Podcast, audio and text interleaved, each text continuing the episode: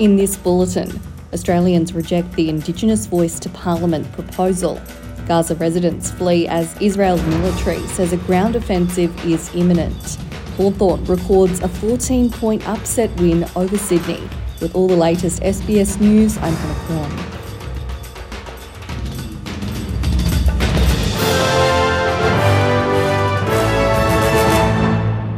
Australians have rejected a proposal to enshrine an Indigenous voice to Parliament in the Constitution with a no vote in all six states, plus the Northern Territory. The ACT voted in favour of the voice. Prime Minister Anthony Albanese has declared he accepts the result.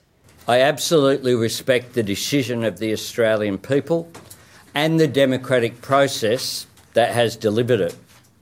When we reflect on everything happening in the world today, we can all give thanks that here in Australia we make the big decisions peacefully and as equals. There is a new national awareness of these questions.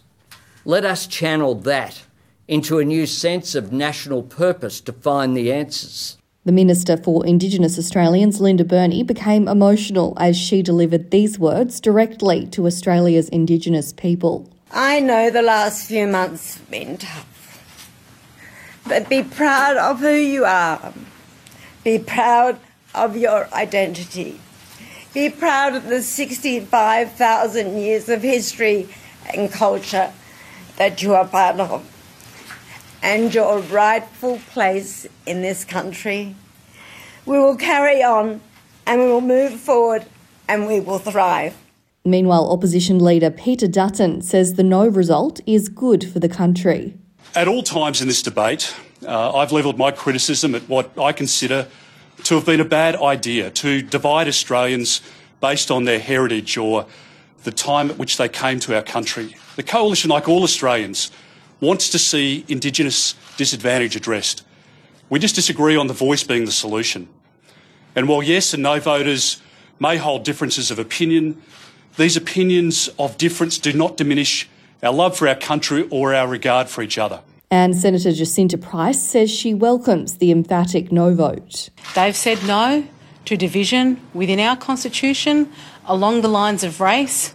They've said no to the gaslighting, to the bullying, to the manipulation. They've said no to grievance uh, and, and, and the push from activists to suggest that we are a racist country when we are absolutely not a racist country. Thousands of Palestinians are fleeing the Gaza Strip after the Israeli military released a statement saying they are planning to expand their attacks with a ground assault. The Israeli Defense Forces say they have plans for a comprehensive offensive, including air, sea, and land forces, and that essential combat equipment has already been dispatched. Some 3,200 people have died on both sides since Hamas launched its surprise attack on October the 7th. Meanwhile, Australia's Department of Foreign Affairs and Trade has cancelled the two remaining repatriation flights from Israel because of the worsening security situation.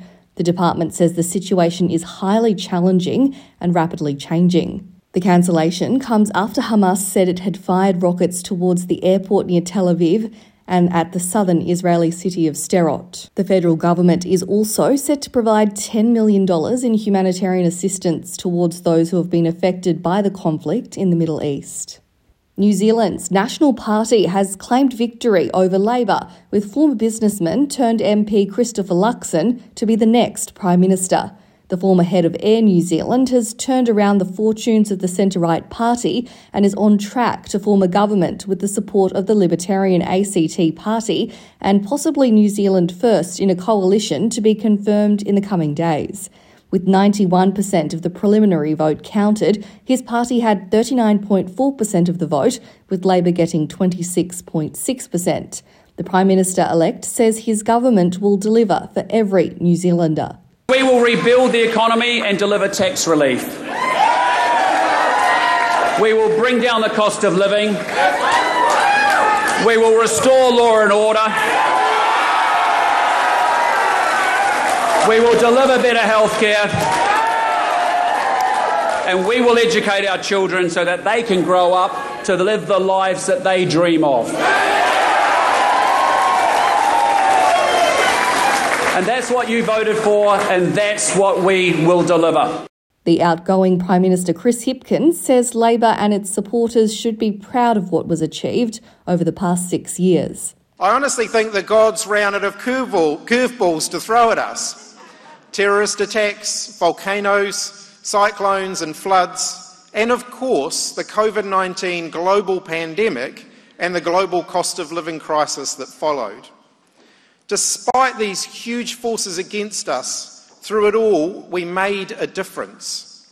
We saved lives and recorded the lowest number of COVID deaths in the developed world. Turning to sport, and in the AFLW, Hawthorn has chalked up a 14 point upset over Sydney to secure its second win of the season. With just two points separating the teams at halftime, the Hawks produced a stellar third quarter to win 40 to 26 at Sydney's Henson Park. In other matches, Geelong defeated Fremantle by 24 points and St Kilda beat GWS by 13 points. And that's all the latest SBS News. I'm Hannah Kwan.